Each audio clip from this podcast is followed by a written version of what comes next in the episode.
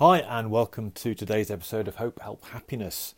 Now, in yesterday's episode, I talked about the doctor who gave up drugs and tried cold water immersion to treat depression.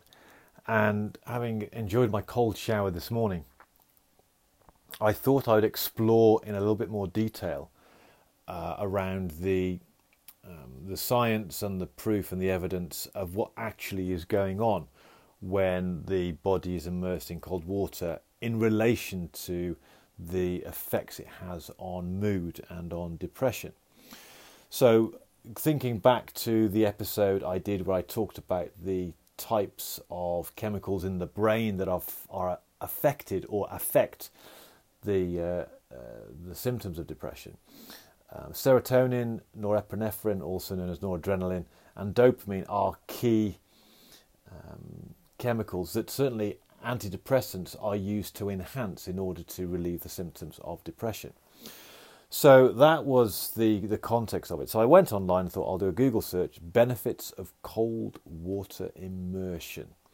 And a whole variety of stuff came up, and I'm going to uh, share with you the route and the path that I took through some of those returns on the search to gain a better understanding of what is going on.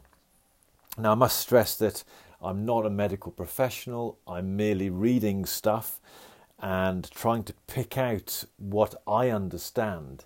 Um, I've had to also do a little bit more research on some of the terms to understand what was going on. And I'd also um, remind myself, really, of my confirmation bias. I'm looking to find reasons why cold water immersion helps with uh, depression and symptoms of low mood. And so I'm going to be searching out for those things. Um, the body of evidence is not conclusive to the point where it's a, uh, a foregone conclusion this is the case. Um, the evidence is pointing towards it being the case, but not enough really has been done from what I've found in the brief search I've done today.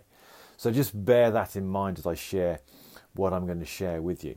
So, one of the familiar results that came up was Tony Robbins, and I think I've mentioned him a few times in this podcast. Um, he's very credible, uh, he knows his stuff, so I thought I'll see what he says because part of his daily routine is he does a plunge into 57 degrees Fahrenheit of cold water to shock him. So if he is doing it, there must be value in it. So he had an article, and all the articles I refer to, I'll put the references in the show notes on the blog, hopehelphappiness.com. So he had an article on his website called The Power of Cold Water Five Surprising Health Benefits of Cold Water Immersion. Now, the other four were lymph, the improvements in lymphatic circulation, improvements in cardiovascular circulation, a reduction of muscle inflammation, and an aid to weight loss. But the one that was of most interest to me was saying that the immersion in cold water boosts happiness levels. And he, or his website, quotes a study conducted in 2007 where cold showers were used to help de- treat depressive symptoms.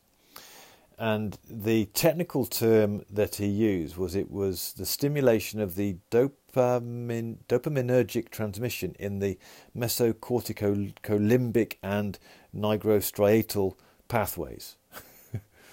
what the? I had no idea what that meant. Uh, fortunately, they gave a, um, a translation which said, in simple terms, it floods mood boosting neurotransmitters into the brain that makes you feel happy. Um, I wasn't satisfied with that, so I needed to go and find out what dopaminergic transmission in those pathways were. And it seems that um, dopaminergic transmission is the transmission of dopamine within the brain. The different pathways that are mentioned, the mesocorticolimbic and nigrostriatal pathways, these are specific pathways where dopamine is transmitted from where it's generated into certain parts of the brain. So, and there's more than one. These are, I think, these are just two of them. I don't think these are the only ones. And so, what it's saying is that uh, more dopamine flows through the brain. Um, dopamine's good for the brain. We feel better because of it. That fundamentally was it. So I did some more research and actually found that study conducted in 2007.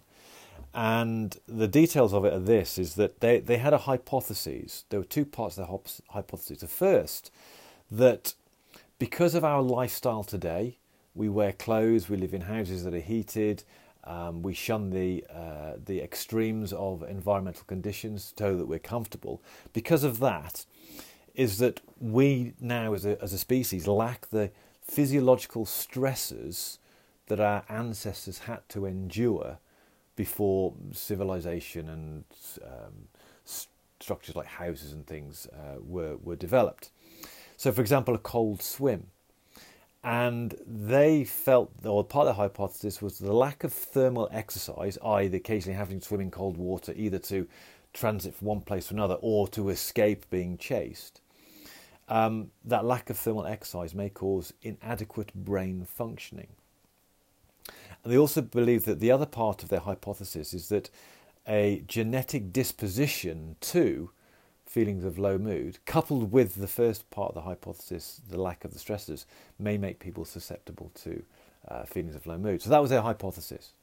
And what they did is they um, subjected their sub- subjects to two to three minutes of immersion in 20 degree water.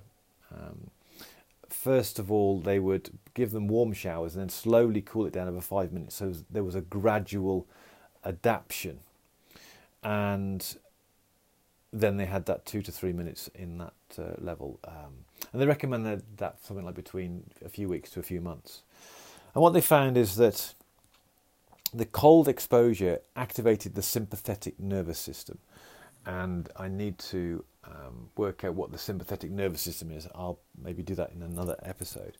But in terms of the uh, uh effect on the brain, uh, or, or, on the chemicals in the brain, it the uh, synaptic release of noradrenaline or norepinephrine, depending on which part of the world you, are talking about, uh, increased. Um, the noradrenaline and beta endorphins in the blood level increase uh, as well, and they also think that the with the skin having so many connections into the brain, that there was the brain was overwhelmed by lots of electrical impulses because of the uh, the the skin getting used to the cold water, and what they found is all this together relieved the symptoms of depression very effectively. So uh, clearly, what's happening with the, this study is showing is that the, some of the things that are affected by uh, or that affect the mood, so uh, norepinephrine, noradrenaline, and dopamine, uh, are increased by the cold water exposure. Another study that I came across, which was called The Scientific Evidence Based Effects of Hydrotherapy on Various Systems of the Body. This was a very comprehensive article full of all sorts of stuff. Hydrotherapy being any form of water therapy, right from hot all the way down to cold. And it listed all the different systems within the body and their, their impact. I managed to extract a bit um, about the water treatment where immersion in water that was 14 degrees C, the metabolic rate increased, the heart rate increased, the blood pressure increased, and the levels of plasma noradrenaline, and I think that must be noradrenaline in the blood, increased by 530%, and the levels of dopamine increased by 250%. Now, I'm not sure if they're both blood levels, but clearly those two um, neurotransmitters are increased because of that from this research. Um, I then found an article by Professor Tipton. Now, Professor Tipton was the um, was the researcher who d- put Dr. Chris into the cold water immersion in yesterday's episode, and is featured in the three videos I uh, linked to there. And this article, uh, again, going through it, it was looking at cold water immersion looking at the impact on uh, drowning and all sorts of things. But there was a small bit about the impact on the brain chemicals, and it reports that there is increase in dopamine, serotonin, and beta endorphins. Now, I don't know how beta endorphins affect the depressive response, but certainly serotonin and dopamine do. So that's a, a quick canter through what's going on there. There was a lot of articles and leads to articles about the benefits of outdoor swimming on depression, um, which uh, had some similar uh, findings to the ones I've talked about here. I didn't explore that much because I don't intend to go outdoor swimming. Um, I'm more interested in what the cold showers will do, and it seems from what's happening here is the cold showers I'm taking will be having an effect on some of these chemicals that are happening in my brain.